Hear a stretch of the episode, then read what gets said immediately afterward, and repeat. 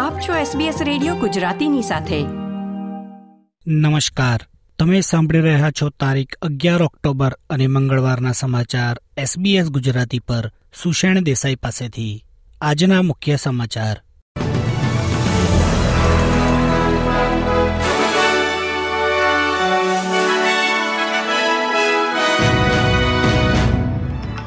ઓસ્ટ્રેલિયામાં એક જ દિવસમાં બે વાર એરપોર્ટ સિક્યોરિટીમાં ભંગ પડ્યો. ઓસ્ટ્રેલિયામાં ભવિષ્યમાં જનરલ પ્રેક્ટિશનર ડોક્ટરની અછત સર્જાવાની શક્યતા અને ફેડરલ સરકારે તાજેતરમાં યુક્રેનના રહેણાંક વિસ્તાર પર થયેલા હુમલાની નિંદા કરી.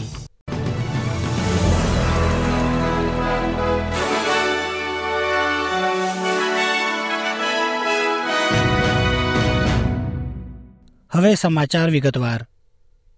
આજે સવારે મેલબર્ન એરપોર્ટ પર સુરક્ષા ભંગને કારણે અંધાધૂંધી ફેલાઈ ગઈ હતી.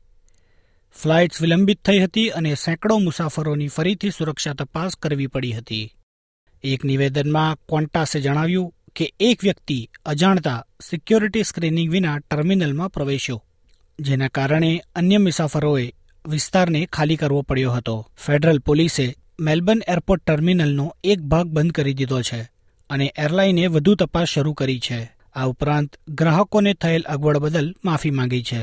આ ઘટના બાદ એડિલેડ એરપોર્ટે તેના ફેસબુક એકાઉન્ટ પર એક સંદેશ પોસ્ટ કર્યો, જેમાં જણાવાયું હતું કે આજે સવારે નવ વાગ્યાના થોડા સમય બાદ થયેલ એક ઘટનાની તેઓ તપાસ કરી રહ્યા છે. આ ઘટના હતી એડિલેડમાં થયેલ સુરક્ષા ભંગની. એડિલેડમાં પણ મુસાફરોને ટર્મિનલ ખાલી કરવાની ફરજ પડી હતી અને તપાસમાં એક સુરક્ષા સાધનની ખરાબી ધ્યાન પર આવી હતી. દેશભરમાં આની વધુ અસરોની ચેતવણી સાથે ફ્લાઇટ્સ મોડી પડવાની ધારણા છે. મેડિકલ વિદ્યાર્થીઓ, ડોક્ટરો અને ફેડરલ સરકાર આજે કેનબેરામાં જનરલ પ્રેક્ટિશનરની અછતને કેવી રીતે હલ કરવી તે મુદ્દે બેઠક કરશે. આઠમાંથી માત્ર એક મેડિકલ સ્ટુડન્ટ, આઠમાંથી માત્ર એક મેડિકલ સ્ટુડન્ટ જનરલ પ્રેક્ટિશનર બનવાનું પસંદ કરી રહ્યો છે. આથી એવી ચિંતા ઉદ્ભવી છે કે ભવિષ્યમાં જનરલ પ્રેક્ટિશનર ડોક્ટરની વધુ તંગી જોવા મળી શકે. એબીસી સાથે વાત કરતા federal health minister Mark Butler કહે છે કે પરિસ્થિતિ વધુ વિકટ બને તે પહેલા તેને ઉકેલવાની જરૂર છે. ફેડરલ સરકારે યુક્રેન પર રશિયાના તાજેતરના હુમલાની નિંદા કરી છે. તેમાં સંરક્ષણ પ્રધાન રિચર્ડ માલ્સે ક્રેમલિન પર માનવ જીવનની કોઈપણ પરવા ન કરવાનો આરોપ મૂક્યો છે. રશિયાએ કીવ ખાતે મિસાઇલોનો સતત હુમલો શરૂ કર્યો, જેમાં ઓછામાં ઓછા ચૌદ લોકો માર્યા ગયા અને ડઝનથી વધુ લોકો ઘાયલ થયા, જે હુમલો રાષ્ટ્રપતિ પુતિનના કહેવા મુજબ ક્રિમિયન પુલને ઉડાવી દેવાના બદલારૂપ હતો. જ્યારે દેશની રાજધાની પર આક્રમણ શરૂ થઈ રહ્યું હતું ત્યારે શ્રી માલ્સ ઓસ્ટ્રેલિયામાં યુક્રેનના રાજદૂત વાસિલ માઇરોસની ચેન્કો સાથે હતા અને કહ્યું કે યુક્રેનને વધુ સમર્થન આપવા અંગે ચર્ચાઓ ચાલી રહી છે.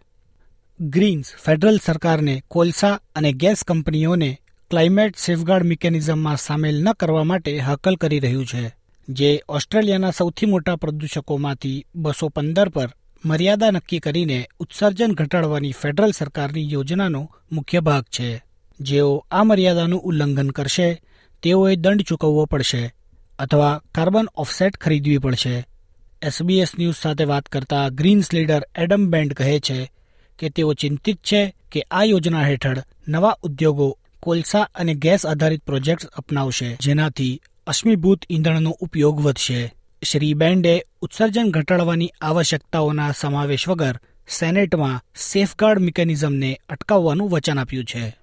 કન્ઝ્યુમર વોચડોગની સ્કેમ ટીમ પાસે ઓપ્ટસ ડેટા ભંગ સંબંધિત ફરિયાદો સતત આવી રહી છે, જેમાં ગ્રાહકોની વ્યક્તિગત વિગતો સાથે ચેડા થયા હતા. ઓસ્ટ્રેલિયન કોમ્પિટિશન એન્ડ કન્ઝ્યુમર કમિશનના વડા કહે છે કે સ્કેમર્સ મોટા પાયે ડેટા લીકનો ફાયદો ઉઠાવતા હોવાથી દરરોજ લગભગ છસો ફરિયાદો નોંધાઈ રહી છે. જ્યારે એ ટ્રિપલ સીના અધ્યક્ષ કહે છે કે વધુને વધુ લોકો કૌભાંડની ધમકીથી વાકેફ છે. તે ખૂબ જ પ્રોત્સાહક છે. માત્ર થોડી સંખ્યામાં પીડિતોએ નકલી ઓપ્ટસ કમ્યુનિકેશનથી નાણાં ગુમાવ્યા છે. પરંતુ તેઓ કહે છે કે ઘણા લોકો કે જેઓ જોખમ પ્રત્યે સજાગ છે, તેઓ મૂંઝવણ અને બેચેની અનુભવે છે. ટેલિકોમ્યુનિકેશન ડેટા બ્રીચની ગયા મહિને લગભગ દસ મિલિયન ઓસ્ટ્રેલિયન ગ્રાહકોને અસર થઈ હતી. આજના સમાચાર સમાપ્ત થયા. ધન્યવાદ. લાઇક શેર કોમેન્ટ કરો. એસબીએસ ગુજરાતીને ફેસબુક પર ફોલો કરો.